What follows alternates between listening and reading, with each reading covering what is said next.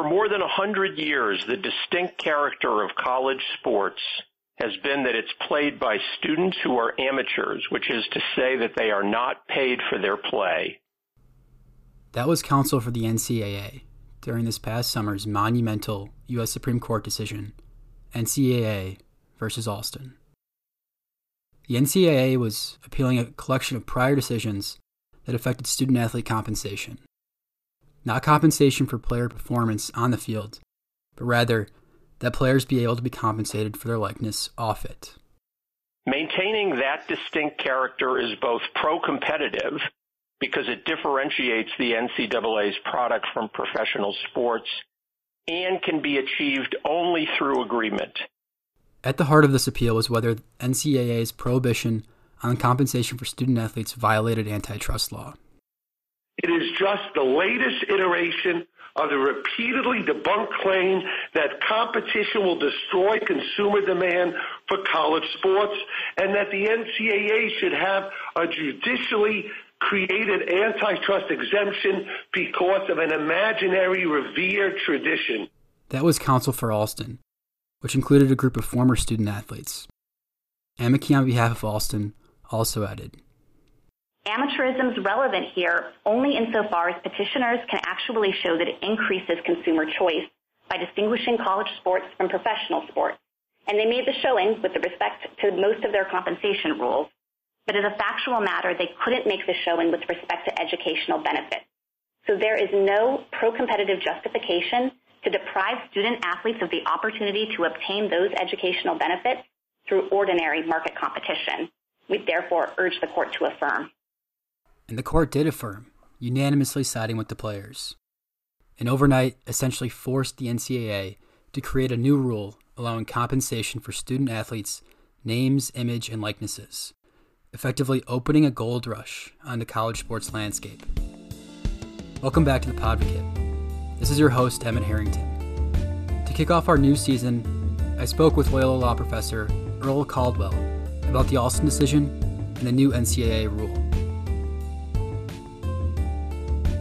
Professor Caldwell, thank you for being here today.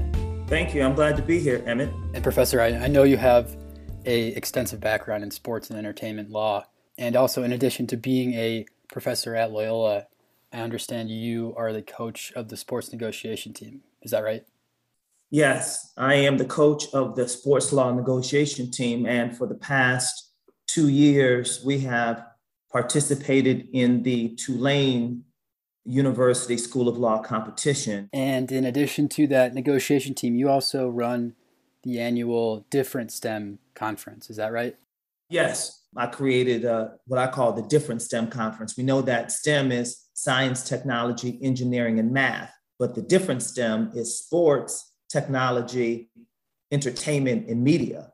And so the conference looks at the intersection of those areas because, of course, with sports as entertainment, uh, it's all media related, and you have to have technology to do it. And so each year we bring in a variety of speakers to talk about that. This past year's uh, conference was uh, focusing on uh, diversity and inclusion through sports. So we had the general counsel from the Arizona Diamondbacks, uh, an attorney here in Chicago who previously worked for the uh, NCAA, um, a CEO who is in LA doing entertainment related stuff, but part of that work can concern sports. So uh, a nice resource for that. And then we had uh, our own uh, Dean Goff, who uh, we're so sad that she's retiring and leaving us, but um, in her role as uh, uh, Assistant Dean of Diversity, Equity, Inclusion. But prior to that, she was in in sports and entertainment as well when she practiced. So it was a real nice panel to give the students and participants just a real nice perspective. So that's what we try to do with the different STEM conference on an annual basis to uh, add to and, and provide insight for the students. I like that. I think there's definitely a overlap between sports, entertainment, and technology, and I think it segues nicely into what I want to talk about today, and that's NCAA's new name, image, and likeness rule, or NIL rule, as it's been abbreviated. Um, as we all know, before this past summer, student athletes were not allowed to be compensated in any form as they were amateur athletes. But now, seemingly overnight, uh, this past summer, that all changed, and that changed on the heels of the Alston versus NCAA opinion. Is, is that right, Professor? Yes. Well, the Austin case is really one of many cases in this, this space. There have been any number of players who have been filing suits against the NCAA in reference to trying to uh, get more benefits, to be able to get paid, to, to get uh, equal compensation or some kind of compensation associated with what they're doing. And so this last case, uh, the Austin case that we're referring to, was certainly um, an important case because that really opened the floodgates in terms of uh, the NCA uh, changing their rule immediately post haste. I mean, once once the Supreme Court came down with the ruling, uh, I think it was the next day or two that the NCA uh, changed their uh, their rule on it. But essentially, uh, since we want to talk about just a little bit about the legal case of it, the the issue um, with with the Austin case had to do primarily with certain benefits that uh, schools are allowed to give the players. Part of the ruling in terms of the NCAA being in violation uh, from the Sherman Antitrust Act in that narrow in that narrow issue led the way for the NCAA to say, okay, we need to uh, expand it for NIL and that sort of thing. But NIL was not specifically at issue in the Austin case. So I just want to make sure that uh, our uh, non uh, legal or law student listeners who might be listening understand that that was not at issue, but uh, the way it was structured, it impacted NIL and led the, the NCAA to do what they did. Right. And it, it seemed like the NCAA was asking for some sort of deferential treatment from the court, uh, which they ultimately did not get. But do you believe they had a valid point that there was something unique about the NCAA in protection of amateurism to alter that traditional method of analysis applied for antitrust violations? Well, this thing called amateurism, you ask, well, is the NCAA being reasonable in trying to have that construct and, and how they're doing their business? Well, perhaps in 20th century, in the 1900s, when college sports wasn't structured and, and wasn't you know, it doesn't have the same sort of involvement and impact as it does now. But in the 21st century and really in the late 20th century, it's a billion dollar business. Let me repeat that. The NCAA, prior to COVID, of course, generated billions of dollars through sports, through television uh, rights, fees, merchandising, and everybody in that supply chain the NCAA itself, the schools, the coaches, programs benefited from those billions of dollars, but the student athletes who were generating that money. The other side of that is, well, you're getting free education and that should be enough. Well, yes and no, because if we look statistically about how many athletes graduate uh, after they've done with their eligibility, uh, that that that percentage is probably in the 50s or so, maybe between the 40s and 60s, depending on the school. So are they really getting that free education for their services? And so, you know, that is a, another conversation for another day. But we recognize that that's part of uh, what the NCAA is talking about. But it just seems to me that uh, an enterprise that's generating billions of dollars and uh, a, student. For example, if you, uh, Emmett, you know, you are an athlete and I took you out to Mickey D's, to McDonald's to buy you something to eat because you didn't have any money, that could be a violation of the NCAA rules.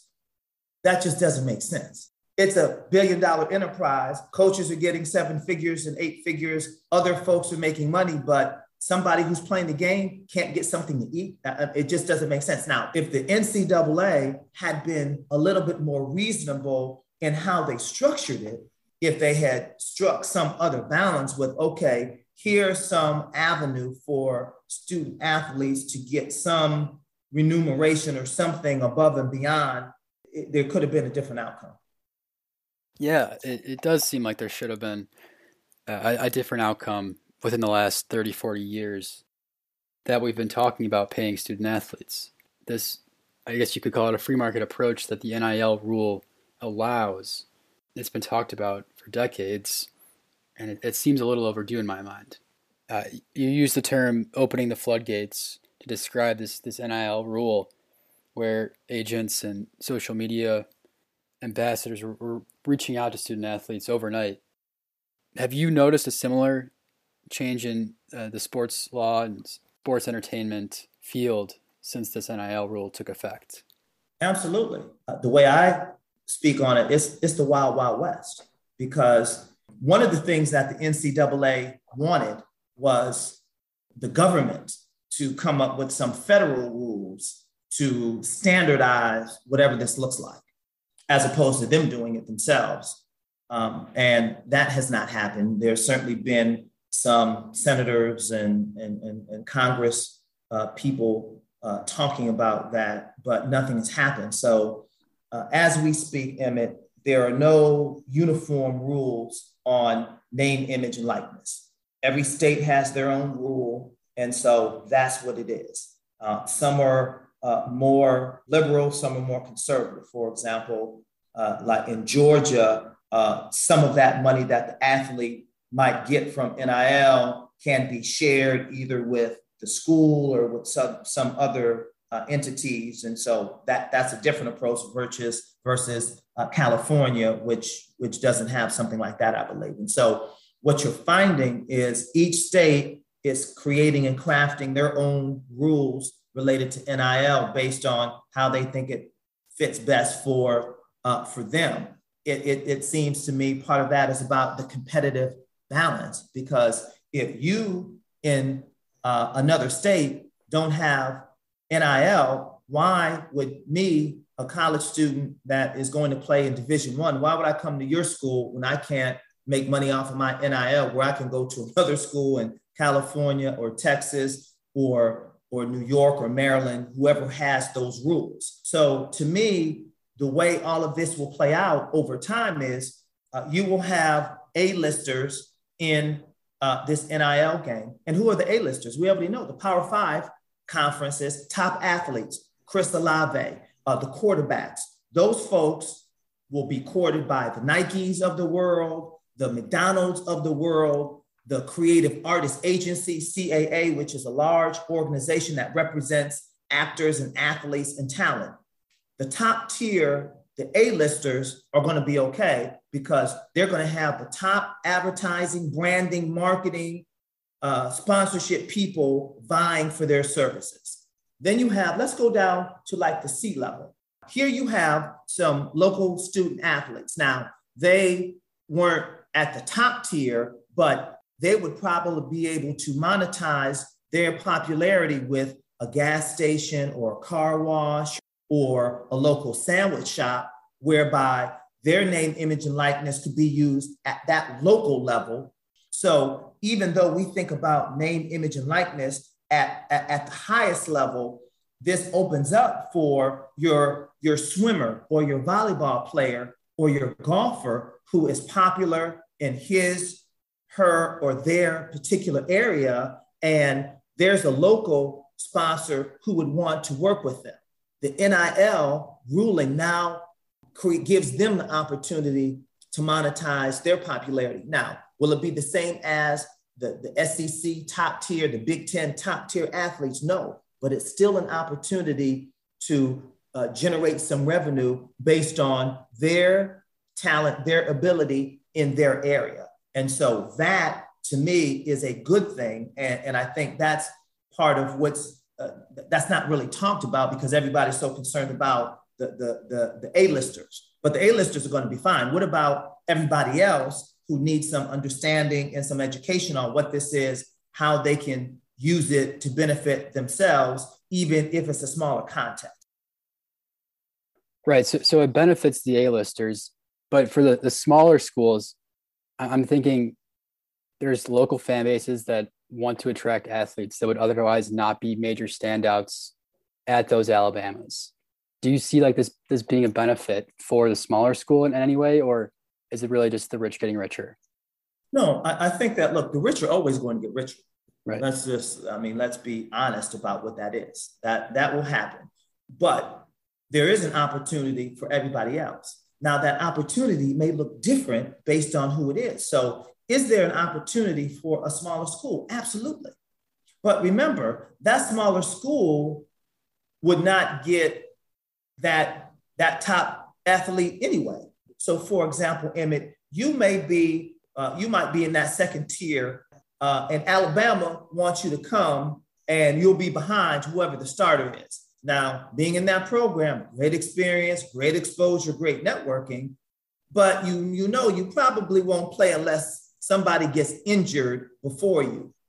Versus if you go to a, a, a smaller school and you now become that big fish at the smaller school because they have all of their resources because they have their alumni support, uh, their alumni are in businesses in the community. And so you get a different type of experience. Is it as large as what it would have been at Alabama?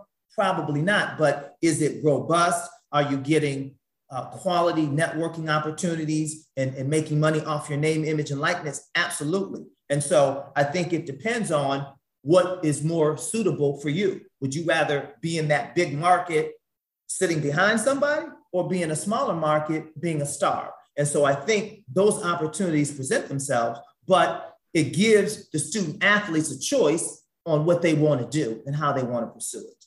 Right. And it, it seems like uh, we talked uh, briefly about how this is, there's not really a national ruling. It's really state by state and it even goes lower than that. It goes school by school. Uh, I, I saw Loyola has their own rule on name, image, and likeness. And it just seems like they can be compensated for any brand aside from one that Loyola would, would deem detrimental to the to their own brand, like gambling, sports betting, controlled substances, stuff like that. Um, are you aware of any disclosure requirements that uh, have been imposed by the NCAA or statewide? I don't know about that. I know one of the things that I'm doing generally is is is wanting to uh, compile uh, various and sundry NIL information, and so that's a, a work in progress. But I don't know when you say a disclosure requirement, not so much a disclosure. I know that, as you said, you can't get a sponsor that the school already has. Um, that's one level. Uh, then a second level is that, yeah, detrimental moral clause. So um, then if they have their own particular caveat to something else, but then that's generally, you know, uh, uh, what the foundation is to then let it happen. Now, each institution or state might have their own process about okay, how do you go about that? Some do's and don'ts, some procedures you have to do, or compliance matters. But um, in terms of the rules themselves, they, they, they tend to talk about not being detrimental to the school, not you know not conflicting with somebody that they already have. But then other than that, you're, you're free to do it within some other guidelines in terms of you know how that looks kind of thing so uh, but I, am looking forward to uh, as I, I dig more into that get a more comprehensive understanding of how uh, different states and different organizations education, educational institutions are approaching that moving forward um, do these schools that have NIL rules do they have any agent to help these student athletes navigate this this brand new field? Yeah, see that. Um, well, yeah, I would say the schools themselves don't have agents, but I, I think that's part of why there there has to be a, a mechanism for education for the non uh, A-listers because the A-listers are going to have uh, the right. top talent, lawyer. They're, they're going to have the people there giving them the information. Anybody at Alabama, uh, Michigan, uh, Ohio State, Michigan, the, you know, really the Big Ten, they're going to have Northwestern, rest assured, they have um, teachers, educators, consultants, alumni giving their students the information about the do's and the don'ts and so on and so forth. Know, what about uh, uh, somebody at Loyola? Do they have that same level of information? Or some of the schools that your schools competed with, would they have that same level of information? Uh, let's go, you know, up north in the northern suburbs or, or the southern suburbs. Do, do they have that information? Probably not. And so I, I think it's important that that there be uh, that information that's organized so that folks who might not generally be in the upper tier to have access to it has it because uh, people need to know. Yeah, people do need to know. And student athletes specifically need to know how this NIL rule affects them before they start benefiting from it. I think one obvious issue, some, some sort of tax consequences of these benefits that student athletes are getting. Do you see any other issue related to NIL rule just outside of sports? Well, we know that Uncle Sam is going to get his money. Yep. So, and again, at the at the A list level, they're being advised, I imagine, based on the tax implications at a much much higher and more sophisticated level that uh, a smaller school and smaller organizations provide or offer. Again, that's part of really financial literacy. And we know that, well, you may not know, but I know because teaching in it that that's not a subject that is taught as universally as it should in our educational system. And so it's important for uh, those student athletes to get some level of uh, financial literacy associated with that. Uh, and part of that financial literacy would, would be tax implications and, and savings and investing and building wealth and that sort of thing too. So yes, you're, you're on it that there's this tax implication dynamic, but to me, it's really more uh, of a financial literacy play because uh, taxes are just one facet of the financial dynamics that go on that a student athlete getting money has to consider and be mindful of. Right. And, and these issues will come up, I'm sure, within the next year or so. It really is the wild, wild west, as you said earlier. What's the final takeaway from this? Well, I, I think that it's a positive because the student athletes who are the main reason for the NCA um, having generated billions of dollars to fund all of the things that have happened, are now have an opportunity to participate in, in the revenue pie. Uh, and I think that is a good thing. What we don't know is what that's going to look like in one year, three years, five years, 10 years, because every state has their own rule in making it. There's no federal law to kind of give guidance or perspective. And so I, I think for a number of years, um, you will see ebbs and flows based on what's going on in different states and different schools and that sort of thing. And I think eventually there will get some uniformity, whether the NCAA decides to do something or there's an organization that's formed of top schools or, or what have you. But uh, I don't know when it will change, but I, do, I think it will because I, I think folks want to have some sort of foundation for everybody to play on and, and, and, and work with. Um, and as I said, I think it's good that uh, in the NIL, it opens up for people, the A listers, the B listers, the C listers, the D listers to, to leverage that. And, and now remember, see, the NIL, name, image, and likeness, is applicable to artists, to musicians, to other students who are in school that can leverage their talent for money. We're talking about sports because you know that's the thing, but there are really broader applications to NIL uh, for other people to benefit. And that's why I think it's good because it's really allowing a lot more people, a lot more students, the opportunity to, to generate some revenue uh, based on their talents uh, while they're in school. And it also probably generates some revenue for lawyers who are in the sports and entertainment field. Uh, do you have any advice for law students who are interested in working on that legal side of the sports and entertainment? Yeah, I, I think that, like anything, if, if you are interested uh, in sports and entertainment, uh, you have to be involved. You have to make a conscious decision to do that, to network, to meet people, and to learn. Sports and entertainment is not like if you want to uh, go after you graduate from law school and you want to work at a firm you know how to uh, identify firms in different states based on what they do, uh, the practice area that you might want to go in.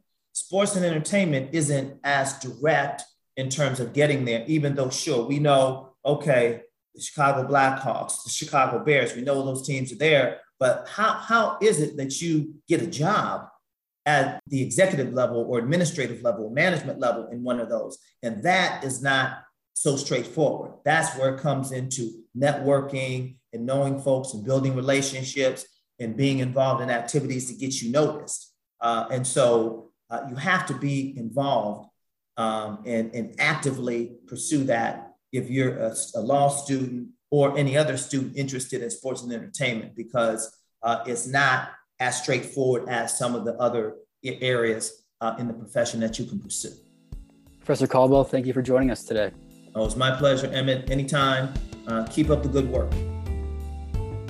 That's all from us here at the Podvocate. Thanks again for joining us today. Our team wants to hear from you. If there's a topic you want the show to cover, please email us at thepodvocate at gmail.com. Visit our website at thepodvocate.com for more information on the episodes and our guests. The Podvocate is produced by WLUW, the student run independent radio station broadcasting from the School of Communication at Loyola University Chicago. From Loyola University Chicago School of Law, this has been The Podvocate.